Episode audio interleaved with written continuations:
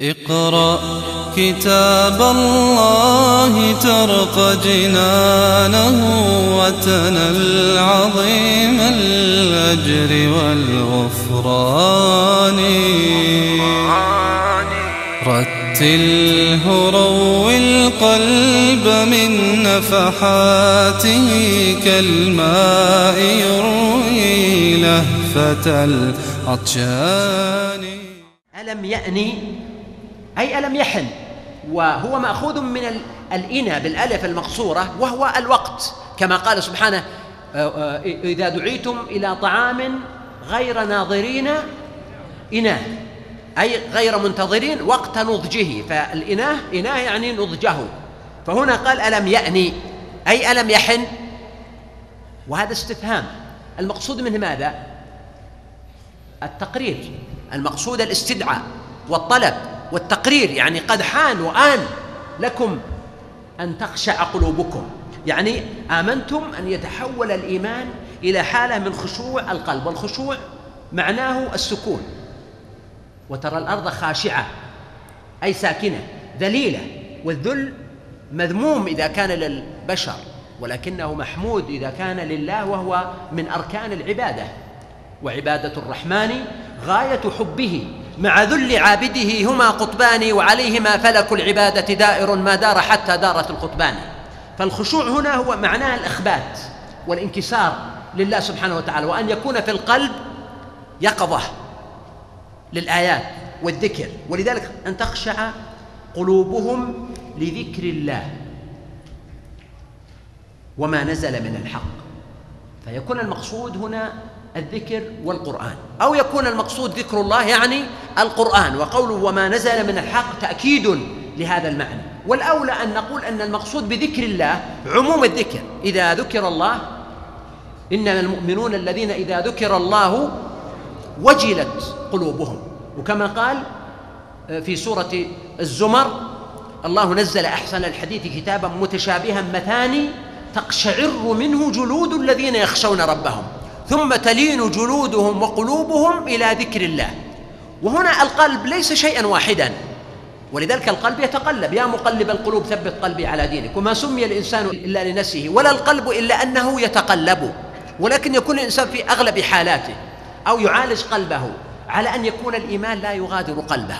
وعلى أن يكون الخشوع حالة معتادة عنده. أو يجاهد نفسه أو يعصر عينه أو يحاول الاستحضار حتى يكون لهذه له حظ من هذه الآية الكريمة أن تخشع قلوبهم لذكر الله وما نزل من الحق. قال سبحانه ولا يكونوا آن لهم أن لا يكونوا كالذين أوتوا الكتاب من قبل يعني من اليهود والنصارى.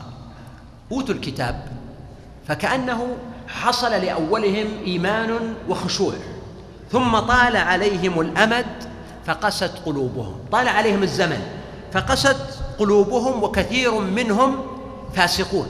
فالله تعالى يحذر المؤمنين أن يكون مصيركم كمصير أهل الكتاب الذين لما طال عليهم الزمن حصل في قلوبهم قسوة ثم قست قلوبكم كما خاطبهم الله خاطب اليهود سبحانه بذلك. ثم قست قلوبكم من بعد ذلك فهي كالحجارة أو أشد قسوة. وقال سبحانه فويل للقاسية قلوبهم من ذكر الله. هنا تلاحظ في قوله فطال عليهم الأمد. فقست قلوبهم. هنا سؤال هل طول الأمد يسبب قوة في الإيمان كما ذكرنا قبل قليل ورسوخ أم طول الأمد يسبب غفلة؟ أحيانا هذا واحيانا هذا. أحيانا طول الأمد إذا كان معه مجاهدة قد يسبب قوة في القلب وقوة في الإيمان. واحيانا طول الأمد يسبب غفلة. والواقع أن قوله سبحانه فطال عليهم الأمد فقست قلوبهم يشير إلى سنة إلهية. أن الغالب أن الأمم دعك من الأفراد لكن الأمم والجماعات أنها تبدأ قوية.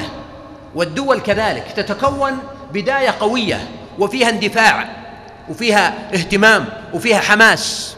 ثم مع الزمن يبدأ الناس يضعفون ويبدأون يركنون إلى الدنيا وإلى المصالح الخاصة والشخصية والانتسابات الخاصة انتساب للمدينة أو للقبيلة أو للمجموعة أو الطائفة ويتفرقون حتى يبدأ الضعف. ولذلك الأشياء تبدأ قوية ثم تضعف. وحق على الله أن لا يرتفع شيء من أمر الدنيا إلا وضعه فيبدأ يضعف شيئا فشيئا. ولكن نداء الله سبحانه وتعالى أن تخشع قلوبهم هذه دعوة إلى الوعي. أن الإنسان يكون عنده وعي عنده انتباه إلى أن الزمن ليس في صالحك. فإذا لم توظف الزمن توظيفا جيدا وإيجابيا وتستثمر فمعناه أنك ستكون سريع الانهيار. وهكذا الدول. والقوى المختلفة. ولذلك بعض الدول تجد أنها عاشت مثل دولة بني أمية. انتهت سنة 132 يعني حوالي 100 سنة. بينما العباسيون من بعدهم استمروا إلى القرن السادس. دولة الأتراك استمرت يعني نحو ثمانية قرون. آه، في بعض الدول تعيش لسنوات ودول أخرى عشرات السنوات ودول أخرى مئات السنوات. طيب ألا يوجد ناموس أو سنة إلهية تشمل كل هؤلاء؟ أكيد فيه في ناموس إلهي. أنه الناس الذين يكون عندهم غفلة وعدم اهتمام ربما يسرع إليهم الفناء. والناس الذي يكون عندهم يقظة ووعي ومقاومة لأسباب الضعف وأسباب الانهيار وأسباب الزوال يمدهم الله يعمرهم أكثر. كما أن الناس منهم من يعيش ثلاثين سنة وتجد خلال هالمدة دي كلها كان مريضا ومنهم من يعمره الله سبحانه وتعالى ويمد له في الأجل. فقول سبحانه هنا دعوة للمؤمنين مجموع المؤمنين أن تخشع قلوبهم لذكر الله. لن يلغي سنة الله. ولذلك نحن نقول أفضل هذه الأمة الصحابة. ثم الذين يلونهم ثم الذين يلونهم. وهكذا المتأخرون لا يزال الضعف في الأمة لكن مع الضعف الأمة بخير. مليار وخمسمائة مليون إنسان المساجد عامرة الحج العمرة المدينة النبوية يغشاها كل سنة أكثر من أربعة ملايين حاج أو معتمر. وفي كل بلاد الإسلام ألوان من العبوديات والطاعات وألوان من الخير. فبعض الناس الذين يكون عنده تشاؤم ينظر إلى الجوانب السلبية دائما ويشعر بأن الناس في بوار وهلاك. وبعض الناس قد يكون متفائلا أكثر من اللازم فيتخيل أن دولة الخلافة الراشدة على الأبواب وهذا أيضا خيال ليس له ما يسنده من سنة الله ولا من واقع الناس. وبعض الناس يكون عنده توازن واعتدال في نظره في الأمور فهذا هو المطلوب. قال سبحانه اعلموا أن الله يحيي الأرض بعد موتها. يعني هنا الكلام ليس فيما يتعلق بالمطر وإنه مثل ضربه الله سبحانه وتعالى وقد تكلم عن الخشوع. والإيمان. فقال حتى أنتم قال ما معناه حتى أنتم يا أيها الناس الذين تشعرون بقسوة في قلوبكم لا تيأسوا واعلموا أن الله يحيي الأرض بعد موتها. فكما الأرض الميتة تحيا بالنبات فتصبح خاشعة تحيا بالمطر فتصبح خاشعة فإذا أنزلنا عليها الماء اهتزت وربت. كذلك أنتم أيها المؤمنون وإن شعرتم بقلوبكم ببعض الجفاف أو بعض الغفلة فتذكروا أن الله يحيي الأرض بعد موتها أي فيحيي قلوبكم بالإيمان كما أحيا الأرض بالمطر. ولهذا شبه النبي صلى الله عليه وسلم الوحي بالمطر. في الحديث المتفق عليه مثل ما بعثني الله به من الهدى والعلم كمثل الغيث الكثير أصاب أرضا إلى آخر الحديث. فشبه ال ال الإيمان والوحي بالمطر. اعلموا أن الله يحيي الأرض بعد موتها يعني فيكون عند الإنسان أمل وطمع ولذلك أن دائما أوصي إخواني وأبنائي من الشباب أن لا ييأسوا من أنفسهم أبدا حتى في الأشياء الصغيرة يعني إنسان يجاهد نفسه على صلاة الوتر ولو ثلاث ركعات ويقول لم أتعود على ذلك فأقول جاهد نفسك. قال من خمس سنوات وأنا كل مرة أقول سوف أوتر ثم أنام ولا أوتر. فأقول له استعن بالله وتذكر أنه لا حول ولا قوة إلا بالله ومع ذلك لا تيأس. اجعل أملك في الله أن يوقظ الله قلبك يوما وتذكر أن الله يحيي الأرض بعد موتها وشر ما يبتلى به الإنسان هو اليأس. قال قد بينا لكم الآيات لعلكم تعقلون. سبحان الله في سر عظيم هنا. قد بينا لكم الآيات. إذا القرآن مما يبعث على الخشوع. فهو مثاني تقشعر منه جلود الذين يخشون ربهم. تلاوة القرآن. سماع القرآن أيضا من الأصوات الجيدة والجميلة والمؤثرة والمجودة. يا عبد الله بن مسعود اقرأ علي القرآن. قال يا رسول أقرأ عليك وعليك أنزل. قال إني أحب أن أسمعه من غيري. فقرأ عليه سورة النساء.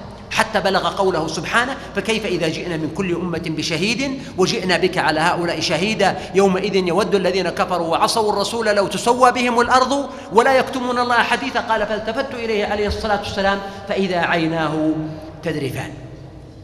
هنا قال قد بينا لكم الآيات لعلكم إيش؟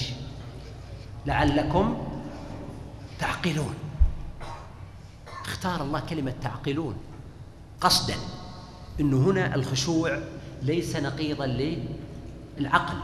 يعني من أكبر الأخطاء أن تظن أن الخشوع هو خاصية للبسطاء ضعاف التفكير الذين ليس لديهم عقل يفكرون فيه أو ليس لديهم قدرات ذهنية على التحصيل. هذا مع الأسف موجود.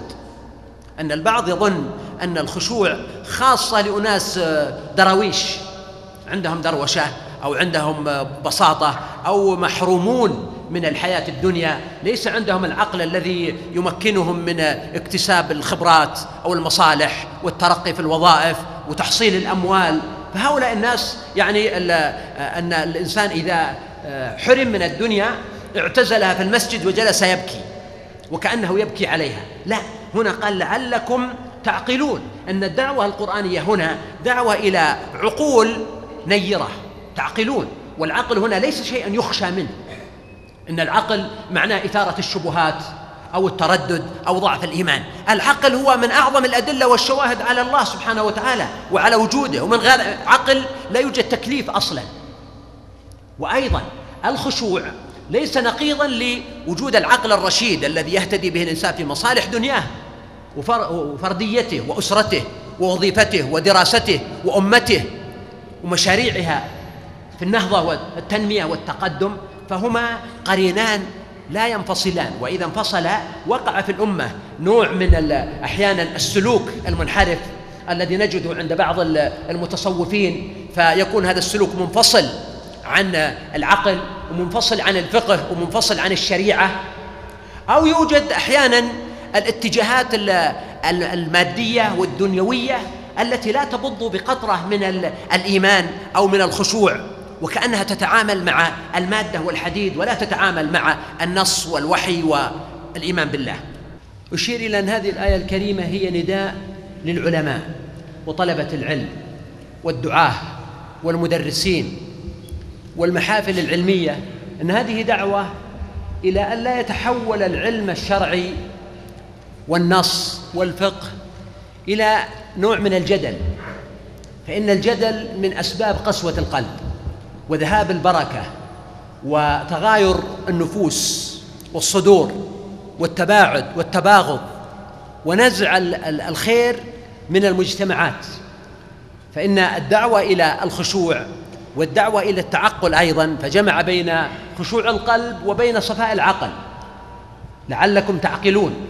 فدعاهم إلى أن تخشع قلوبهم لذكر الله وما نزل من الحق في أول الآية ودعاهم إلى أن يتعقلوا في آخر الآية.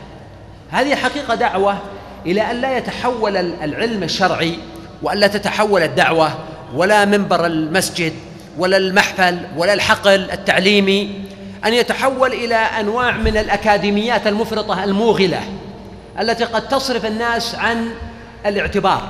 لأن المقصود بالعلم الشرعي هو بصيرة القلب ونور العقل وصناعة الحياة.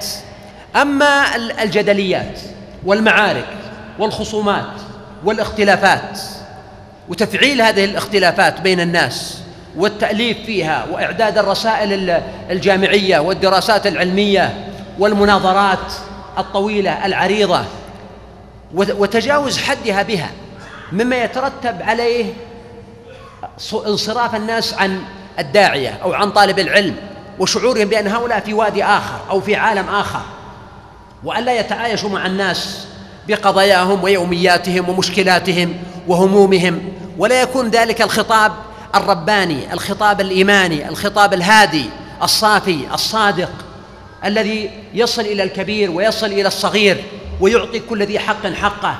ويجعل أيضا مجتمع الإيمان ومجتمع العلم ومجتمع الدعوة فيه الكثير من الإخاء والصفاء والتقارب والحب والولاء. كما حكى الله تعالى ها هنا عن المؤمنين الأولين من أصحاب النبي عليه الصلاة والسلام. فهذه معاني ينبغي أن نفطن لها لأن طول الأمد كما نلاحظ مع الوقت إذا حصل من الناس غفلة ربما يستمرون وكل جيل أو مجموعة ورثوا شيئا يستمرون عليه ويطورونه تطويرا أيضا حتى يصبح كل علم يعني له ذيول وله فروع وله أصول وله تبعات وينشغل به طلابه حتى ربما لا يروا أن هناك علما غيره أو خيرا منه أو مثله. ويصبح هذا حائلا بينهم وبين الشريعة. يعني مثلا إعراب القرآن الكريم. هذا علم جميل أن يعرف القارئ إعراب الآيات وأحكامها من حيث اللغة العربية. لكن إذا تحول هذا العلم إلى أن يكون أداة يتشاغل بها الناس ويتناظرون ويتبارون وقد يمضي الإنسان عمره كله في مثل هذه المسائل ومتابعتها ويحول ذلك بينه وبين التعامل المباشر مع النص في الاستماع إليه وعرض القلب عليه وتليين القلب به وتفعيل أو قدح زناد العقل به في القرآن يقدح زناد العقل ولذلك الأسئلة في القرآن الكريم هي قدح لزناد العقل. وانظر كم في القرآن من الأسئلة التي لم يجاوب لم يجاب عنها. الله تعالى لم يقصد الإجابة على هذا السؤال ولكن قصد أن يكون السؤال مدعاة إلى أن تتحرك وتتحرر عقول الناس. اقرأ كتاب الله ترق جنانه وتنل عظيم الأجر والغفران. رتله روي القلب من نفحاته كالماء يروي لهفة العطشان.